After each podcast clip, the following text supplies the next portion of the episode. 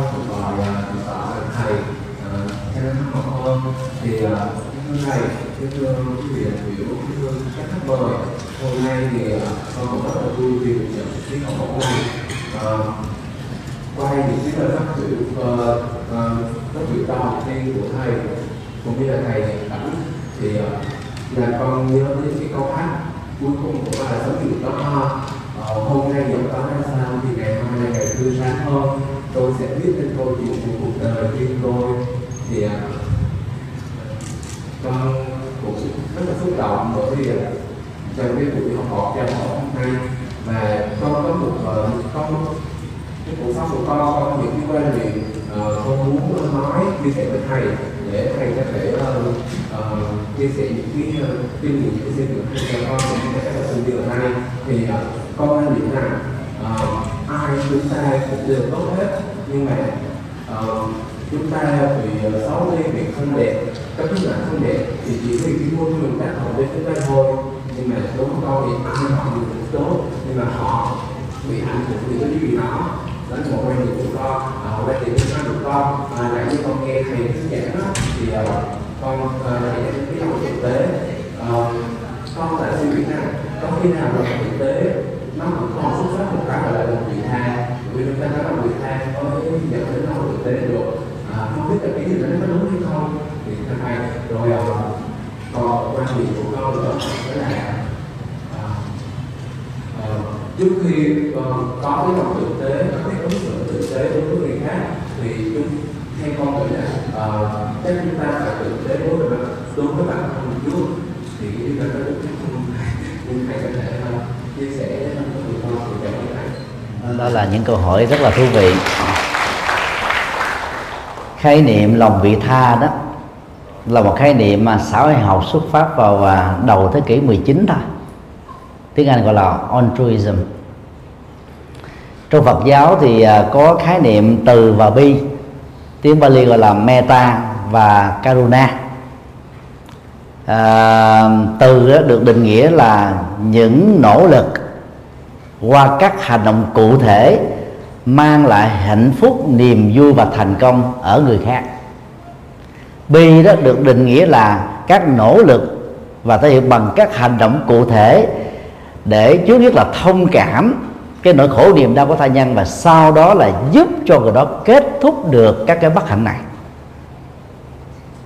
Và từ bi um, theo đó đó, nó còn hơn cả lòng vị tha. Vì lòng vị tha nó chỉ thể hiện cái tấm lòng thôi còn làm được việc đó hay không đó là một chuyện khác. Còn từ và bi đó là phải kết thúc khổ đau và hướng đến an vui. Cho nên um, cái cái điểm mà tử tế à, chúng tôi sử dụng theo đề nghị của nhà trường à, chia sẻ đó thực tế nó chỉ là một cái phần nhỏ của lòng từ bi thôi. Và tử tế cũng là một phần nhỏ của cái tâm vị tha cái tâm à, vô ngã. Trong uh, tiếng Anh đó thì các nhà Phật học có khuynh hướng á, đã dịch cái chữ meta tức là từ ở trong Phật giáo là chữ loving kindness tự tế thương người. Nhưng mà nó nó cũng không có lột tả hết được vì à, trong à, việc mà chuyển ngữ từ cái ngôn ngữ A sang ngôn ngữ B ở đây là tiếng Bali sang các tiếng còn lại đó bao giờ nó cũng có những cái cái cái khoảng cách nhất định. Bởi vì à, trong các cái hệ ngôn ngữ đôi lúc nó không có những cái từ tương đương do đó chúng ta đành phải dùng những cái à, cái cấu trúc câu giải thích thôi để chúng ta có thể hiểu được cái nội hàm của cái từ đó như thế nào. Ờ, do, vậy mà trong à, phần à, chia giảng ban đầu đó tôi có nói rằng là tử tế đó nó có thể hiểu nôm na đó là giống như là là là sống tốt sống đẹp sống vô ngã sống vị tha. Và trên thực tế đó nó chỉ là một phần nhỏ của tâm từ bi thôi và ứng xử từ bi tử tế với chính mình đó nó có hai khuynh hướng. Khuynh hướng một á, là chúng ta đặt nặng mình á, là quan trọng hơn hết. Chúng ta chăm sóc mình như là thượng đế và thần linh. Cái đó nó dễ dẫn đến cái cái, tình trạng ứng xử à, à, vị ngã vị kỷ lắm. Và ở một cái thiên hướng nặng hơn tiêu cực hơn á thì những người đó sẽ rơi vào cái tính tự kỷ. Tính tự kỷ là người có khuynh hướng là không muốn chơi với những người xung quanh chỉ biết một mình mình thôi.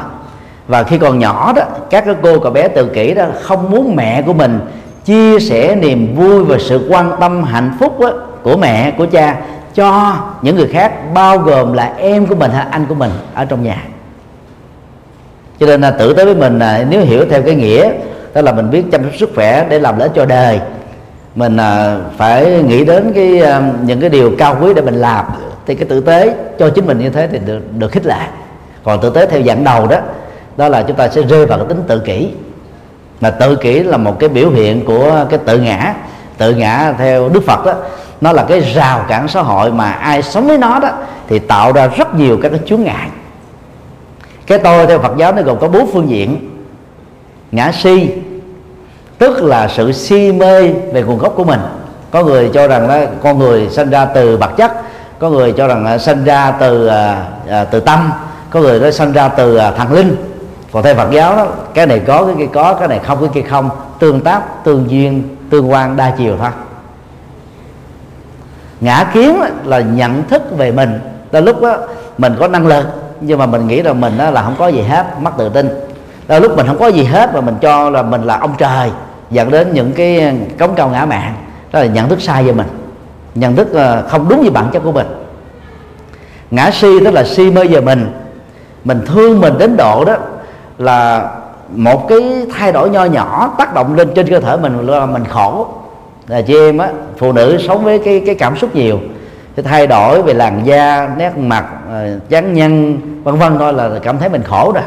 Đó là do vì ngã si si mê về chính mình nhiều quá rồi. ngã ái đó là thương yêu chính mình. Đó, thương yêu tích cực đó thì nó trở thành là lòng tự trọng thương yêu từ tiêu cực đó là dễ cảm thấy bị xúc phạm. Người khác xúc phạm mình mình dễ bị thương tổn. Phương diện này, phương diện khác. Thì đó là bốn cái phương diện. Ngã si, ngã kiến, ngã bạn, ngã ái, làm cho người ta có khuynh hướng sống với cái tôi ích kỷ nhiều hơn. Cái tôi là ít nhớ tiêu cực nhiều hơn. Và phải xóa được cái cái cái giới hạn đó đó, chúng ta mới thật sự trở thành là người tử tế trong lời nói, trong việc làm và trong ứng xử được. Ở đây tử tế tức là chỉ có những hành động tốt thôi nó chưa nói đến cái phương pháp.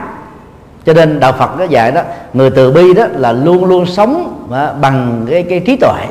Do đó họ sẽ không đánh đồng giữa cái cái cái mũi lòng nhất thề với cái từ bi. Từ bi là phải dứt khổ mang vui. Còn cái cái, cái tử tế đó, nếu mà không có trí tuệ dẫn dắt đó thì chúng ta dễ bị mẫn cảm mẫn lòng đó và bị lợi dụng vào những cái tình huống mà làm cho người đó trở nên là dựa dẫm nhiều hơn và người bị dựa dẫm á, sẽ mất dần á, cái cái cái lòng tử tế. À, sau cái quá trình tương tác với xã hội và làm những việc tốt mà thấy rằng là cái kết quả của nó nó không được nhiều lắm. Do đó à, tử tế là cái cái bước đầu tiên của một đời sống à, tốt lành. Đời sống vị tha đời sống vô ngã đời sống từ bi.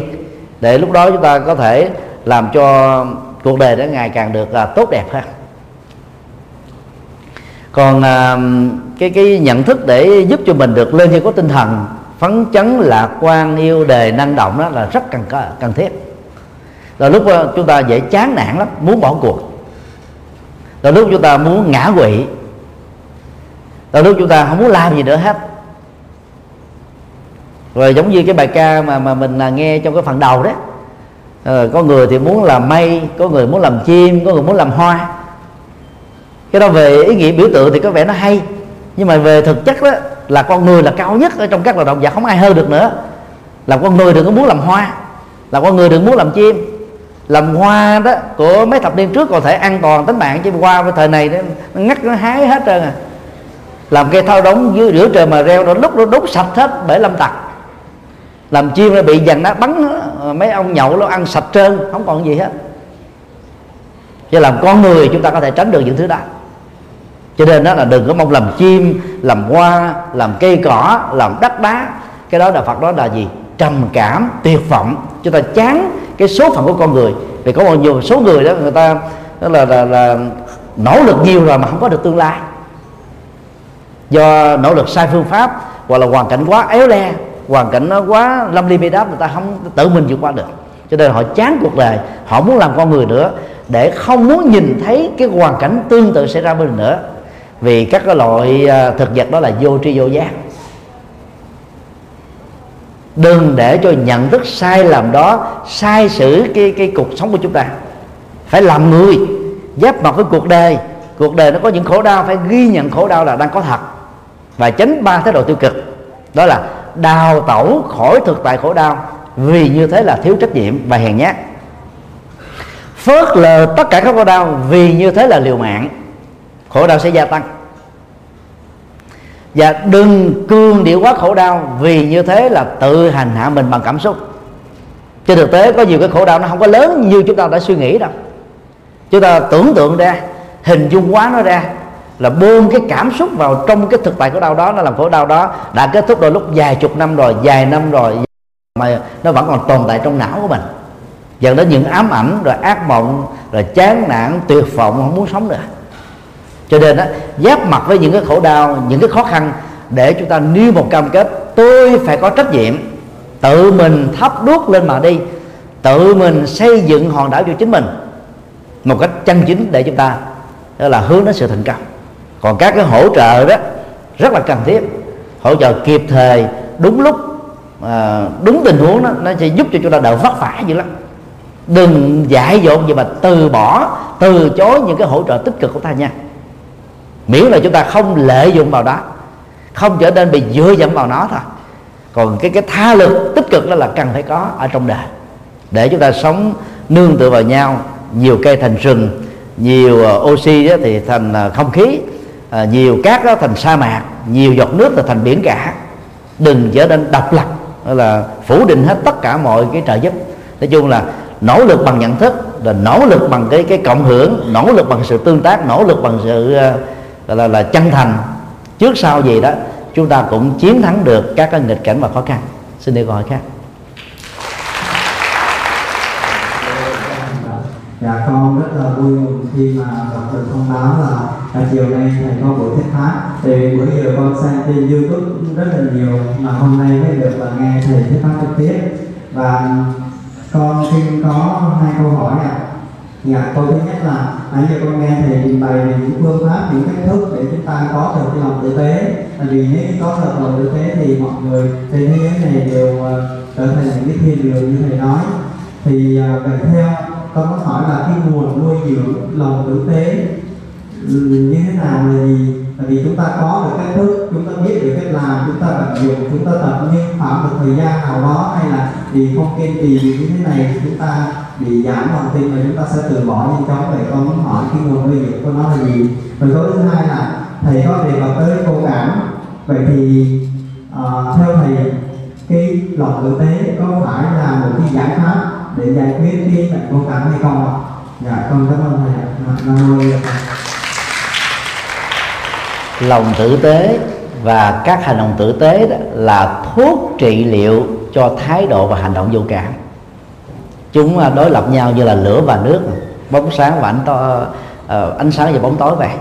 Cho nên nơi nào mà có người tử tế sống với các cái hành động tử tế lý tưởng tử tế đó thì nơi đó sự vô cảm không còn nữa. Và người vô cảm á, có thể có hai cái nguyên nhân. Thứ nhất á, là họ đã bị chai lì trước nỗi khổ niềm đau của đồng loại. Thứ hai đó họ không còn một cái ờ, cái nhiệt huyết gì nữa chán nản, thất vọng, tuyệt vọng à. Rồi mới mới trở nên như thế. Còn trên thực tế đó, khi chúng ta nỗ lực, nếu không thành công lúc này thì chúng ta cũng thành công lúc khác. Do đó hãy cố gắng làm một cái gì đó để cho cái tình trạng vô cảm nó được khép lại, được kết thúc càng nhanh là càng tốt cho cuộc đời. Cái nguồn động lực để à, chúng ta có được à, sự tử tế đó, trước nhất là lý tưởng, phụng sự tha nhân để có được cái lý tưởng phụng sự tha nhân đó nếu ai là phật tử đó thì chúng ta nên nhớ lời phật dạy như thế này nè. Đức phật khuyên đó là chúng ta phải à, nhận thức một cái, cái có chiều sâu rằng cái cuộc sống của mình ở hiện tại này không phải là điểm mới bắt đầu. Trước đó chúng ta đã có vô vàng các kiếp sống trước rồi và sau khi chết chúng ta không phải là dấu chấm cuối cùng lại có nhiều kiếp sống sau nữa không kết thúc. Trong vô số các kiếp sống đó đó tất cả những người nam đã từng là ông cố ông sơ ông sở Ờ, cha ờ, chồng anh trai em trai con trai cháu trai chắc trai và tất cả những người nữ đã từng là bà cố bà sơ bà sở bà ngoại bà nội mẹ vợ con gái em gái cháu gái chắc gái chích gái. Và bằng cái nhận thức uh, quyết thống đó đó chúng ta không thể nào dững dưng và thờ ơ khi thấy những người nam người nữ và giới tính thứ ba đang lâm vào một hoàn cảnh khó khăn đang khi mình có thể trợ giúp một cái gì đó chúng ta không cho phép mình dừng lại. Vì ít nhất gì cái quan niệm quốc thống đó, nó giúp cho mình có trách nhiệm mặc dù nó, nó mang tính cục bộ. Cái trách nhiệm trong tình huống này là rất tích cực. Người ta ưu tiên cho bà con huyết thống hơn. Cho nên Phật bác khuyên là hãy xem tất cả những người dân đức lạ có quan hệ huyết thống với mình ở những kiếp trước. Như vậy không giúp đỡ họ trong các hoàn cảnh cần giúp chúng ta không chỉ là người vô cảm mà chúng ta đang gọi là xây đứng lại với những người thân ruột thịt của mình và bằng cái cái cái nhận thức đó đó chúng ta dễ hung đúc được cái lý tưởng làm một cái gì đó cao quý cho đời tốt đẹp cho đời ít nhất là có ích cho đời. Một cái nhận thức thứ hai có thể ờ, tạo thành cái nguồn động lực đó, cho những người à, sống tử tế đó. Đó là trong đời này không ai có thể sống mà không nhờ vả đến những người khác. Ít nhất bây giờ đó chúng ta tự tế với người khác lúc nào đó người khác sẽ tự tế với chúng ta trong những hoàn cảnh tương tự mà mình có thể vấp phải. Chẳng hạn như à, cô gái tự tế à, với à, người gác cổng chỉ bằng cái lời chào hỏi thôi. Nhưng mà cô ấy đó được hồi đáp lại bằng một sự tử tế cứu sống mạng sống của mình.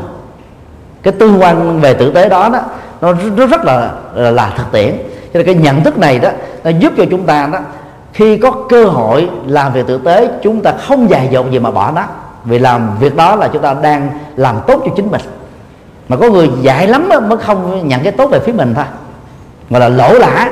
Chấp nhận cái sự lỗ lã đó thôi. Thì đây là hai cái cái cái nguồn à, nhận thức có thể được sử dụng như cái nguồn động lực để cho sự thực tế chúng ta khi nó được thắp sáng lên, giống như là cái ngọn đuốc đó được sáng lên, nó sẽ vĩnh viễn không bao giờ tắt, ngay cả khi chúng ta chết con con quan sát thực tế là như thế này.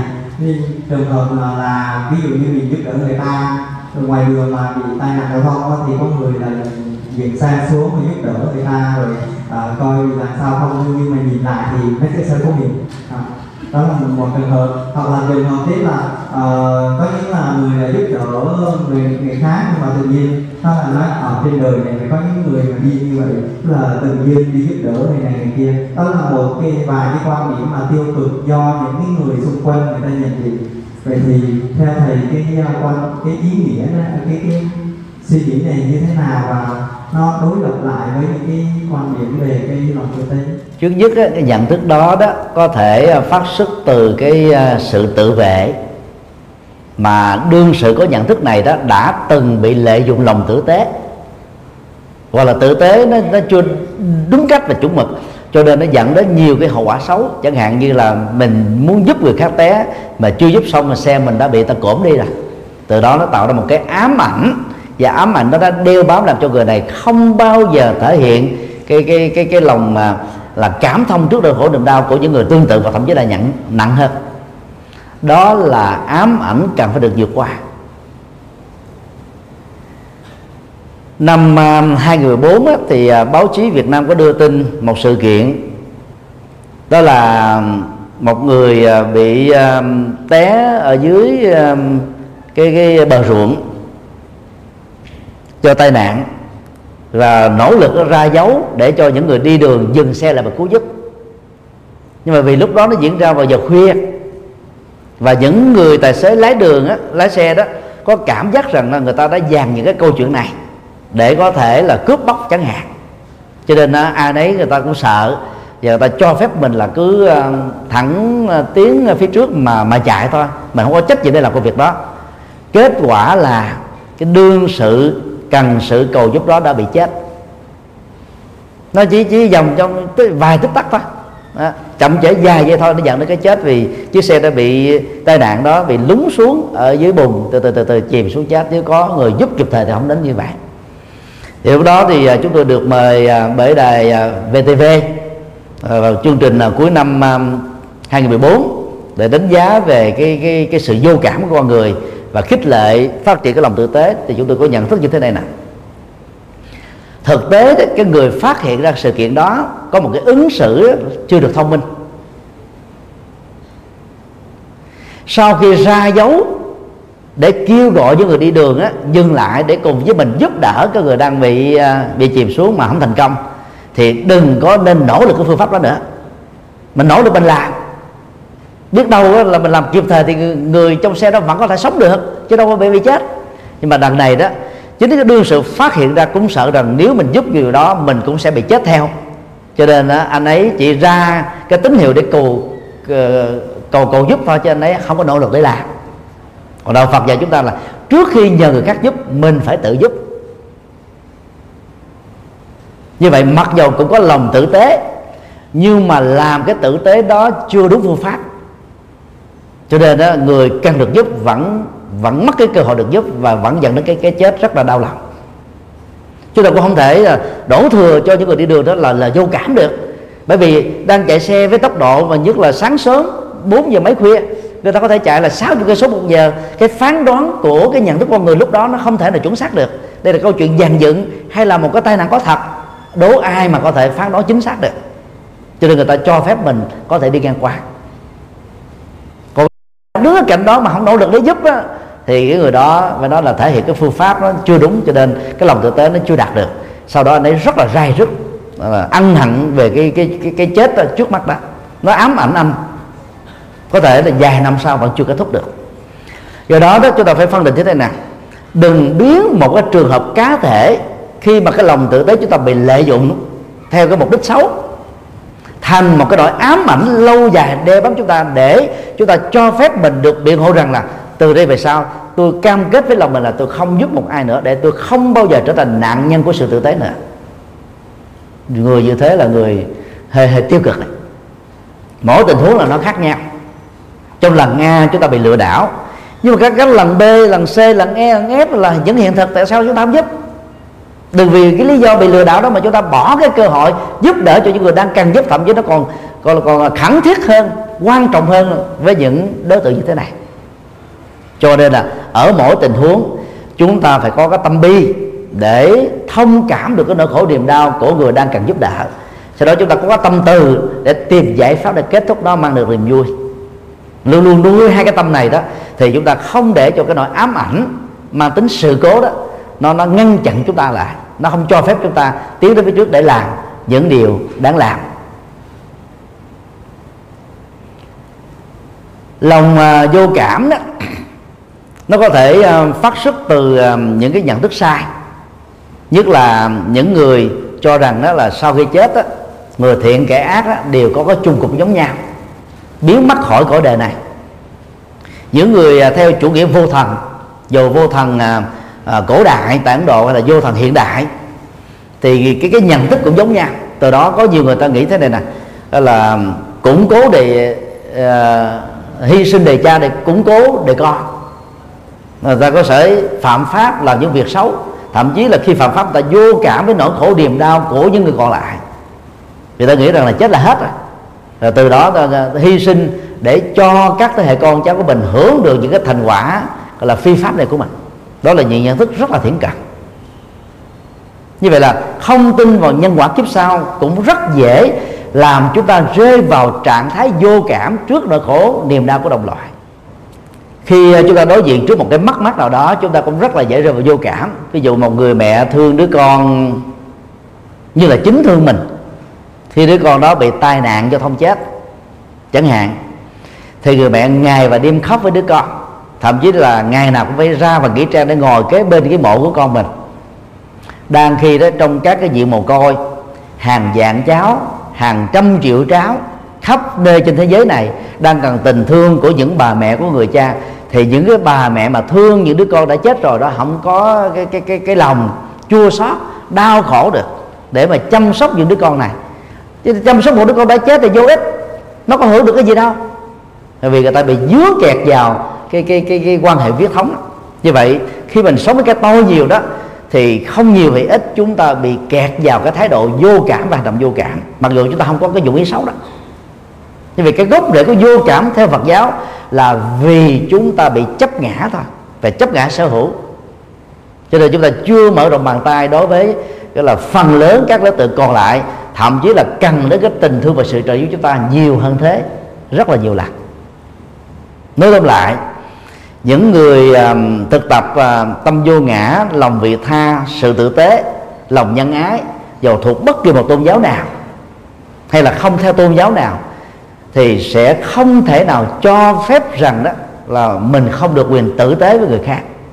Và cũng không bao giờ đó là dùng cái lý do gì để biên hộ để cho phép rằng vì tôi đã từng bị lừa đảo cho nên tôi được quyền gọi là vô cảm với tha nhân. Chúng ta không nên có được những à, những lý luận đó và mọi tình huống chúng ta cũng phải đánh giá nó để một mặt chúng ta không bị lợi dụng bởi lừa đảo. Mặt khác á, chúng ta có những hành động rất cụ thể để giúp cho con người cuộc đời vượt qua những điều khó khăn mà họ đang vướng phải. À, xin đi câu hỏi khác chào quý vị đại biểu thì thông qua cái, cái đề tài sống tử tế của ngày hôm nay thì con cũng có một câu hỏi nhưng mà nó không có sát không có sát cái chủ đề lắm đó là trong suốt mà à, 21 năm con sống á, thì từ khi mà con nhận thức được cái những cái ý nghĩa của cuộc sống á, thì uh, con nhận thấy uh, xung quanh ta có rất là nhiều cái tác nhân uh, không những có những người xấu người tốt mà có rất là nhiều cái tác nhân khác nhau thì con muốn hỏi thầy là làm sao mà từ thực tiễn của cuộc sống á, mình có thể tìm được cái sự an yên nhất cho cái tâm hồn của mình uh, ở ngoài khi mà mình thấy việc xấu thì mình cần phải nghĩ như thế nào có khi những cái sự giúp đỡ của mình với người khác đó, họ mình một cách vui vẻ lắm nhưng mà sau khi mà mình rồi á thì uh, họ họ không có biết ơn như là những gì mà khi mà mình mà mình chỉ như người ta nói nó có còn vất vả vậy đó họ còn lột lòng rồi uh, vừa cứ hết vừa nó làm lại lại như vậy thì con xin là có thể chỉ có một cái phương pháp cũng cái làm đó là làm sao để mình tìm được cái lúc nào mình cũng tìm được sự thanh thản sự an yên dạ con có một câu hỏi là xoay quanh cái vấn đề về nghi ngạo của người lớn à dạ thưa thầy là trong Phật giáo có nói gì về nghi ngạo không ạ và liệu như mà ví dụ như một cặp vợ chồng nào đó mà sống khoảng hai mấy năm chung sống với nhau và cuối cùng thì uh, nói với nhau một câu là không còn nghi ngạo nữa và thế là, là rũ bỏ mọi trách nhiệm với con cái và ra đi thì thưa thầy thầy có thể giải thích về cái vấn đề của con rõ không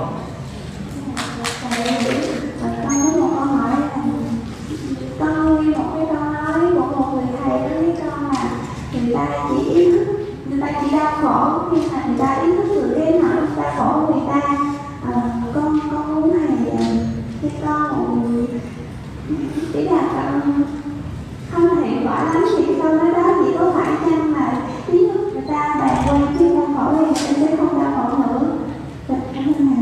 À, có ba câu hỏi mà câu nào cũng hay. À, thường câu sau là nhớ nhiều hơn.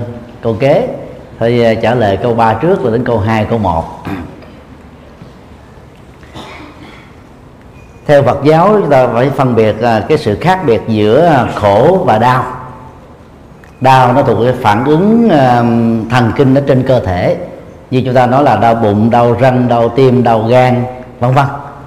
Khổ nó thuộc về thái độ ứng xử của tâm lý. Đối với những điều đối với con người sự vật sự việc mà chúng ta không ưng. Chúng ta thường có cái câu là khổ tâm. Chứ không ai nói là khổ thân ha. Khổ khổ, khổ tâm thôi. Còn đau là đau thân. À. khi mà đối diện trước nỗi khổ niềm đau đó mà chúng ta chu châu đầu vào nó và và và và trở nên là cương điệu quá về nó đó thì nỗi khổ niềm đau đang nhỏ nó được phóng to ra. Là do vì chúng ta bị dướng kẹt cảm xúc vào nó. Cho nên à, đánh lạc hướng nó bằng cách là ly tâm quá. Cái cái nhận thức của mình ra khỏi nỗi khổ và niềm đau á, thì nỗi khổ niềm đau đang có mặt nhưng mà nó giảm đi một phần nào đó chứ nó không có kết thúc được. Vì hiện thực nó đang diễn ra hiện thực có khổ thì chúng ta phải thừa nhận có khổ có đau phải phải thừa nhận có đau. Nhưng mà bằng ly tâm quá chúng ta sẽ giảm bớt nó một phần nào. Để dễ hiểu đó thì à, tôi xin đưa ra cái câu chuyện liên hệ đến quan công đó.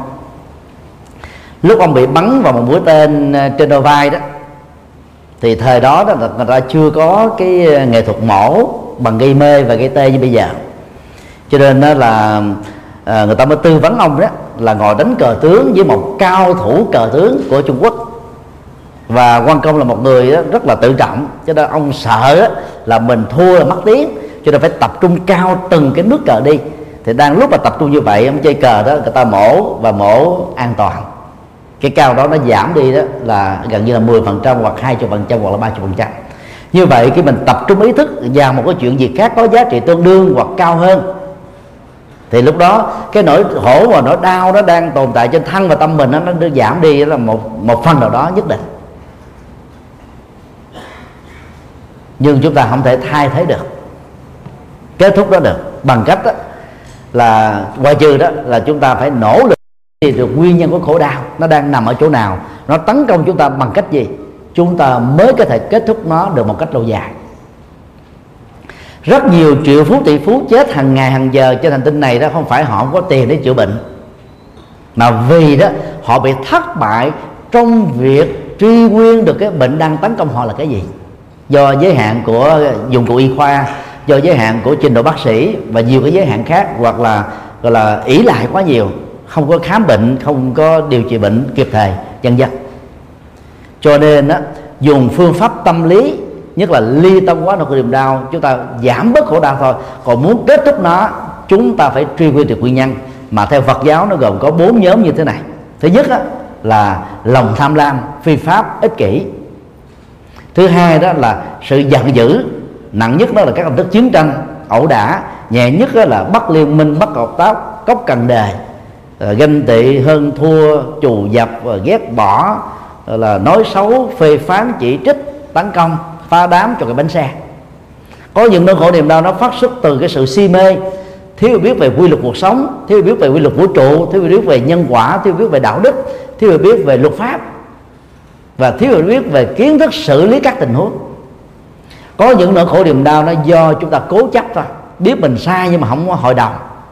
Biết mình là là là tự ái nhưng mà không chịu sửa chữa. Biết mình khó chịu nhưng mà không có nỗ lực vượt qua. Đó là bốn nguyên nhân chính từ tâm lý và nhận thức để dẫn đến các cái hành động tiêu cực dẫn đến khổ và đau. Cho nên á, ngoài cái việc ly tâm quá để giảm bớt nỗi khổ niềm đau chúng ta phải kết thúc các nguyên nhân dẫn đến nỗi khổ niềm đau mà mình đang gặp phải. Và bằng cách này đó, chúng ta trị liệu khổ đau một cách dứt điểm, không để lại tác dụng phụ. Câu hỏi thứ hai đó là duyên nợ đối với người lớn và mọi người nói chung. Phật giáo đó chưa bao giờ quan niệm rằng vợ và chồng là nợ của nhau. Nho giáo thì có quan niệm đó. Nho giáo chủ trương là con là nợ vợ hoặc là chồng là oan gia. Chứ thực ra đó, người ta còn nói nặng hơn là gì? Vợ là quan gia thôi. Như vậy đó, toàn bộ cái quan trái trong một gia đình đó, người ta đổ lỗi cho người vợ với vai trò làm mẹ và làm vợ thôi. Còn à, nếu có chuyện gì trục trặc nó không phải đàn ông à. Và con được sinh ra đó là là nợ của cái quan gia này. Và cái nhận thức này đó là là một phân biệt đối xử là không có lành mạnh cần phải, gọi là kết thúc nó. Còn theo Phật giáo đó mọi thứ trong đời không chỉ là vợ chồng tất cả đều nó nó nó có những cái duyên duyên trực tiếp duyên gián tiếp duyên chủ quan duyên khách quan. Duyên do chúng ta à, chủ động tạo ra hay là duyên cộng hưởng do cái tác động tương tác đa chiều ở trong xã hội. Do đó để vợ chồng được hạnh phúc trăm năm đó thì Đức Phật dạy chúng ta phải tìm được bốn cái duyên tích cực ở người bạn đời của mình. Duyên một đó là đồng tính tức là hai người phải cùng tôn giáo và tín ngưỡng để không khác nhau về thế giới quan nhân sinh quan đạo đức quan quan điểm giáo dục con cái quan điểm lập nghiệp quan điểm sống vân vân. Chứ là hai cái đó mà nó khác nhau nhiều quá nó cứ chổi. Cãi vã nó làm cho cả vợ lẫn chồng bị khổ đau hết. Duy thứ hai là đồng đạo đức tức là nhân cách phẩm chất đạo đức đó, hai bên nó phải tương đương với nhau. Chứ một bên thì ăn chê hưởng thụ sao đọa. Một bên đó thì nhân cách phẩm hạnh thì hai bên này không thể nào bền vững với nhau được.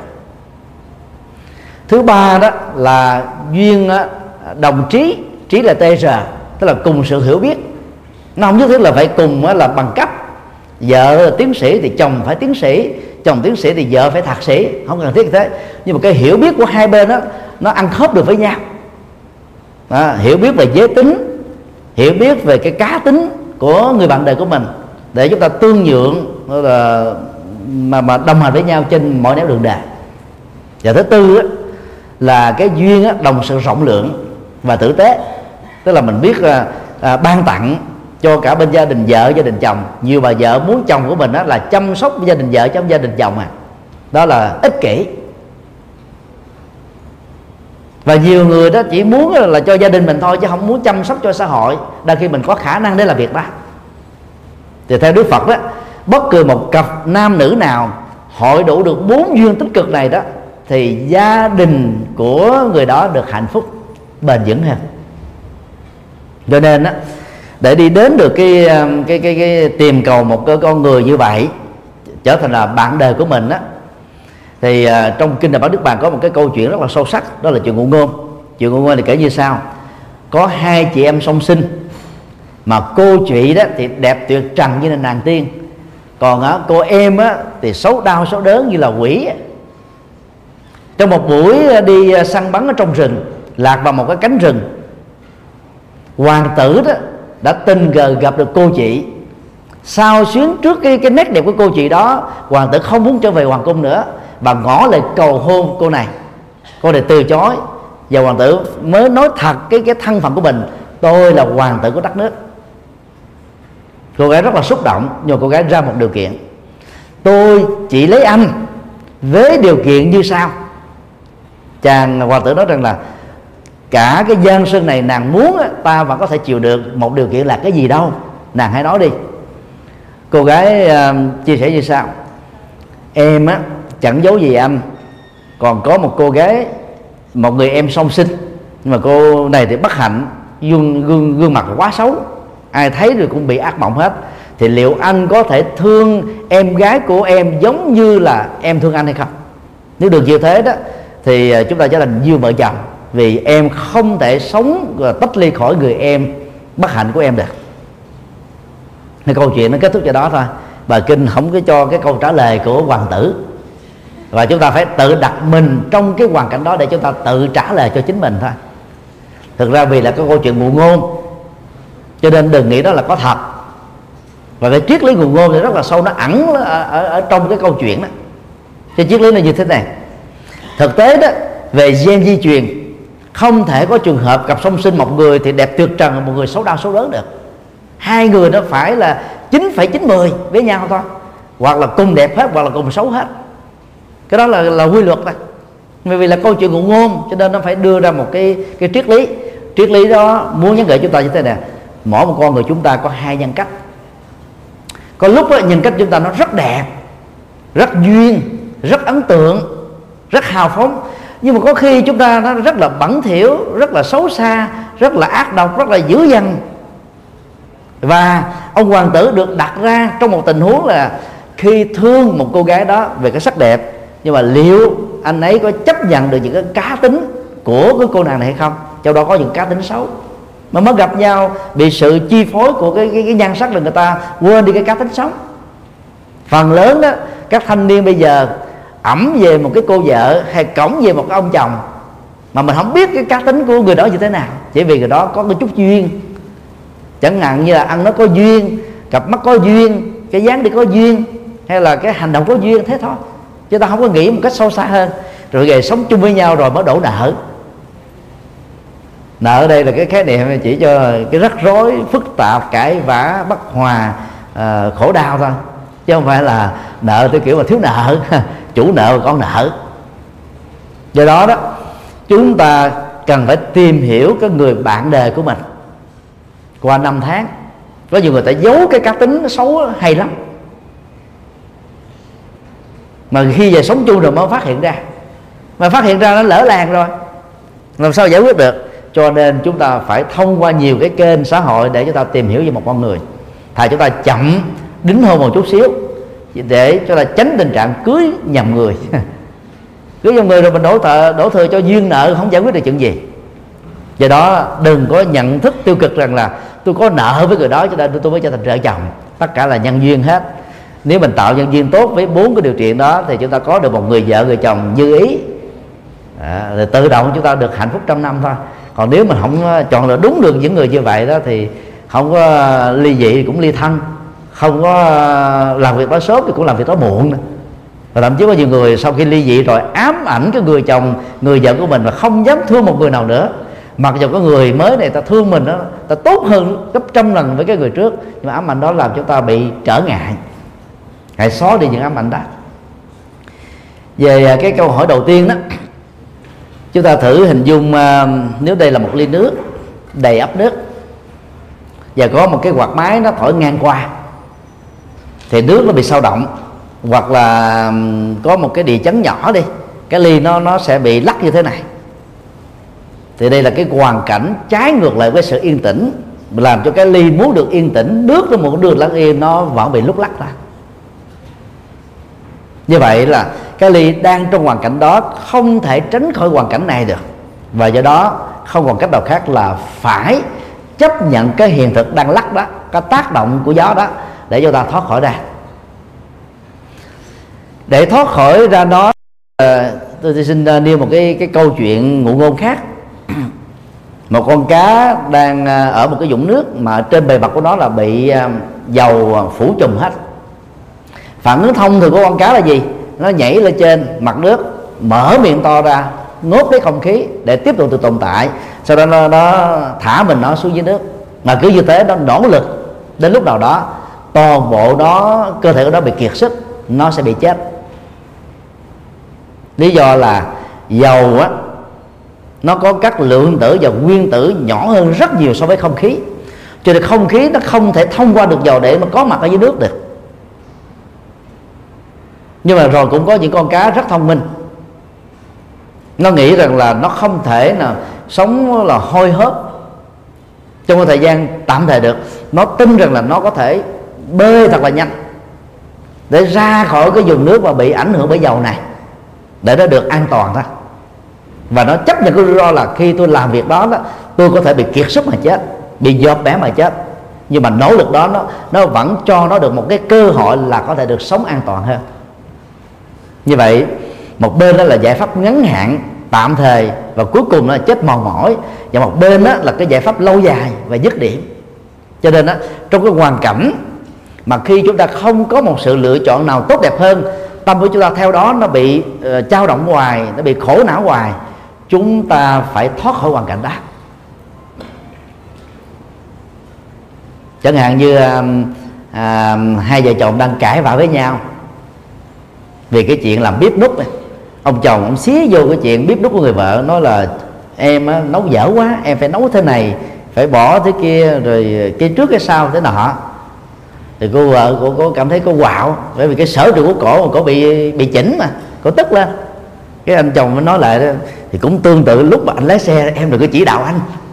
Cái công việc lái để anh lái chứ em cứ ngồi mà em em em chỉ đạo về sau em rối hết trơn là không có chạy được và thậm chí tai nạn nữa đó là cái cãi vã mà bản chất của nó nó không dẫn đi tới đâu hết á. Nó chỉ dẫn đến cả hai là cùng thất bại thôi. Cho nên trong tình huống đó đó một trong hai người đó gọi là phải chọn giải pháp là tẩu vi thượng sách. Tức là giả vờ có cái việc bận gì đó để rời khỏi cái không gian đang cãi lộn đó. Do mà mở cái cái điện thoại ra alo à, chị hả? Chị cần em hả? À, em em đến tới liền.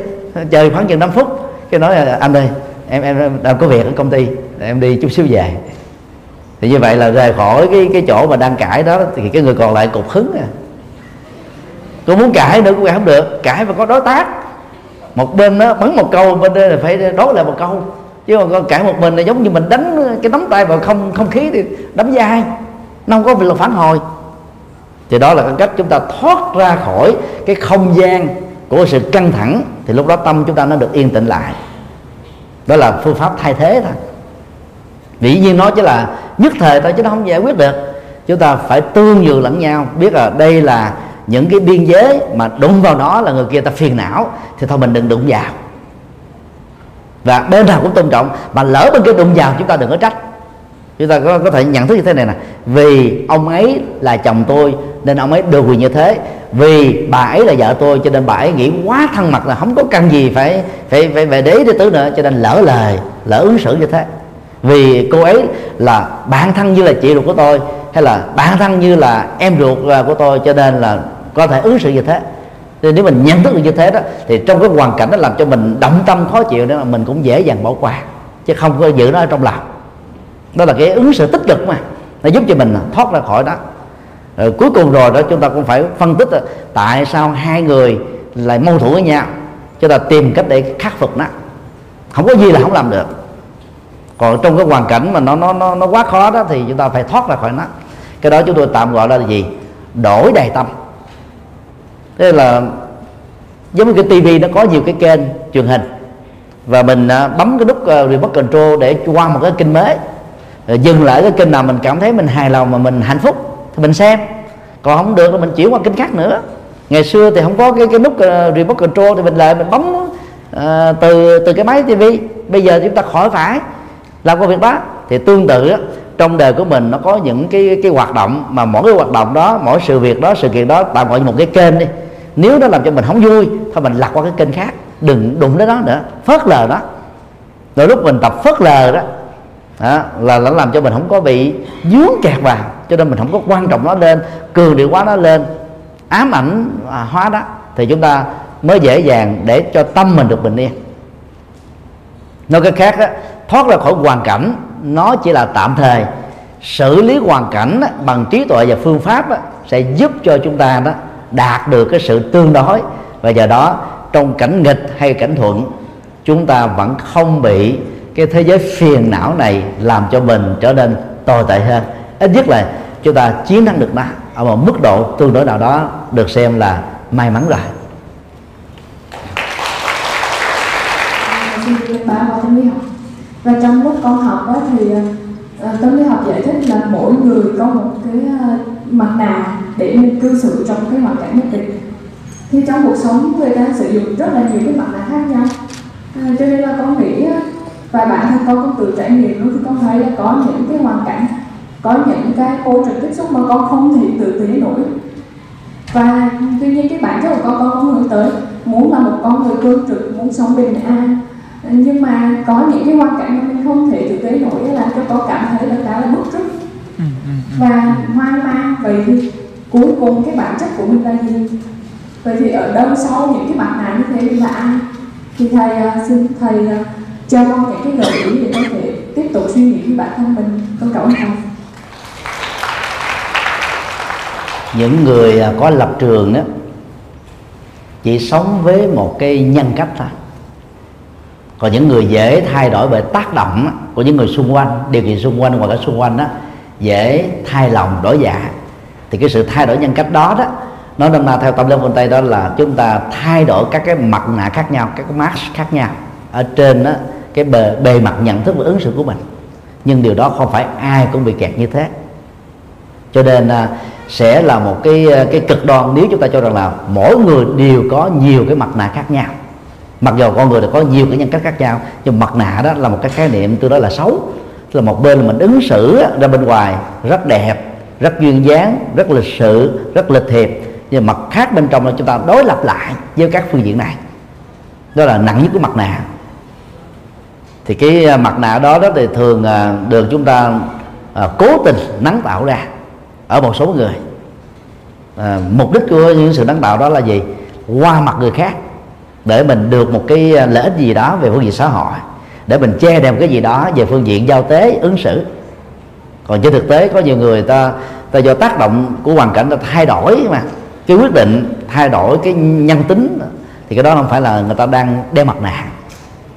Còn trong trường hợp à, à, hoàn cảnh mình thấy là mình cần à, ứng xử cần cần phản ứng cần làm cái gì đó cho nó tích cực hơn nhưng mà mình biết rất rõ rằng là làm việc đó đó chẳng những nó không có lợi cho đương sự được chúng ta quan tâm đến và nó còn có hại cho mình nữa. Thì lúc đó người ta có thể chọn giải pháp yên lặng.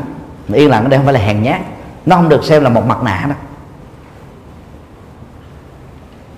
ở trong uh, kinh trung bộ đức phật có đưa ra sáu tình huống mà sự phát biểu của con người đó và hành động con người có thể có mặt thì trong đó có hai tình huống đức phật khuyên đó là nên làm. Tình huống một, việc đó là tốt và cao quý. Nói ra đó, không ai thích. Nhưng mà hướng đến của nó đó là chắc chắn là lợi ích cho số đông. Thì đương sự trong tình huống này được khích lệ là phải nói và phải làm việc đó. Ví dụ như là một bệnh nhân đi à, đang bị té và chày trên cơ thể.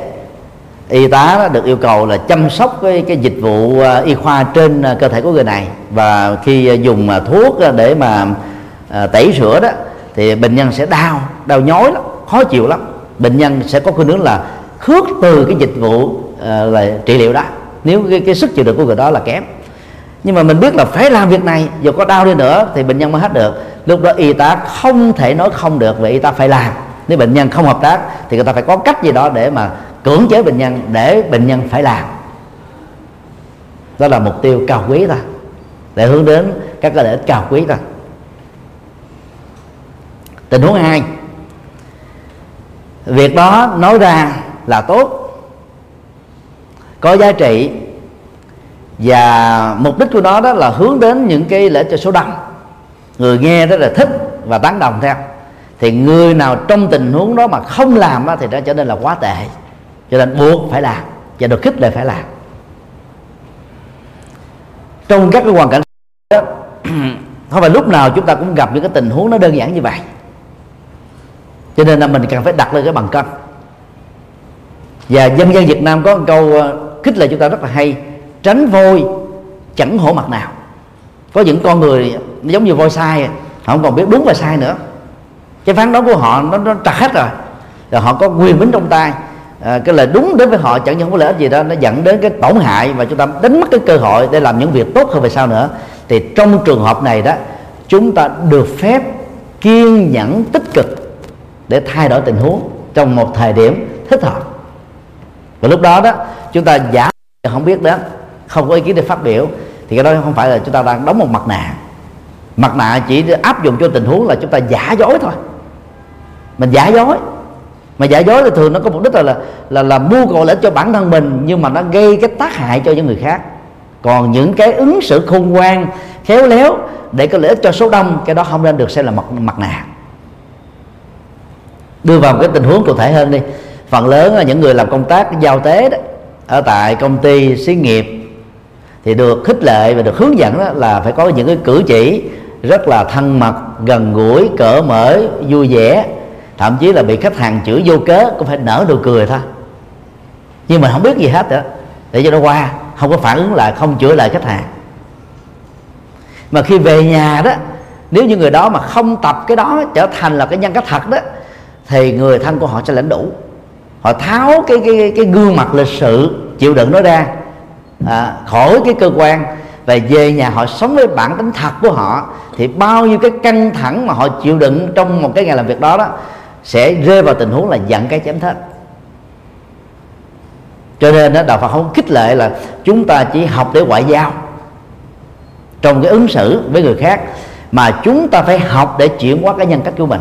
Cho nên đó, những bài học đó nó hay đối với khách hàng thì chúng ta phải nghĩ rằng là người thân của mình là khách hàng quan trọng hơn, ưu tiên hơn, cho nên chúng ta phải đặc biệt hơn với khách hàng đó.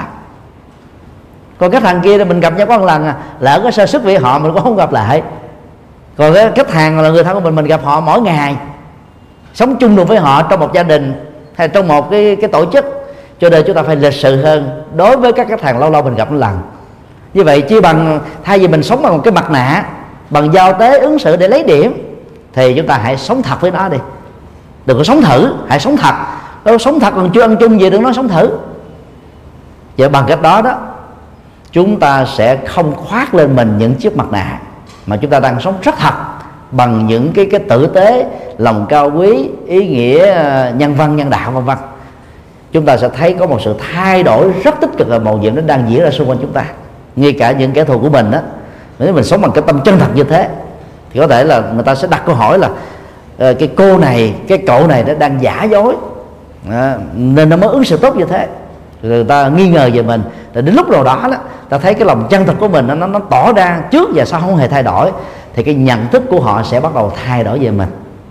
Còn khi mình đã làm hết bức rồi à, cây muốn lặn mà gió chẳng muốn ngừng cái tình huống nó, nó cứ phải là là nhập nhằn hoài đó thì chúng ta tự tháo gỡ cái quan trái khỏi tâm mình ra chứ ta không cái gây quan trái với người đó nữa. Còn họ cố giữ quan trái là họ là bị thiệt thòi thôi, còn mình không bị dướng kẹp vào đó nói tóm lại đó, đừng để mình phải sống với hai chiếc mặt nạ huống hồ là nhiều chiếc.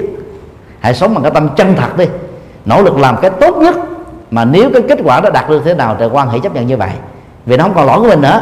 Những gì cần làm đã làm, phương pháp cần nỗ lực đã nỗ lực. Kết quả còn lại nhân như vậy duy như vậy điều kiện như vậy hoàn cảnh như vậy chắc sống như vậy điều uh, năng lực như vậy thì kết quả nó phải ra là như vậy thôi. Thì đó là một cái nhận thức nhân quả. Nó giúp cho chúng ta dễ dàng đạt được gánh nặng cảm xúc xuống khi công việc đã kết thúc. Còn mà không đó làm xong rồi mình vẫn phiền não hoài. Có nhiều người làm xong rồi lần sau không làm nhau nữa. Sao phải vì gặp nhau là sợ.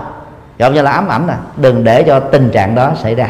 Và được như thế chúng ta không là người sống với những chiếc mặt nạ mà chúng ta sống với cái cái nhân cách rất là chân thật à, phát xuất từ tâm của mình.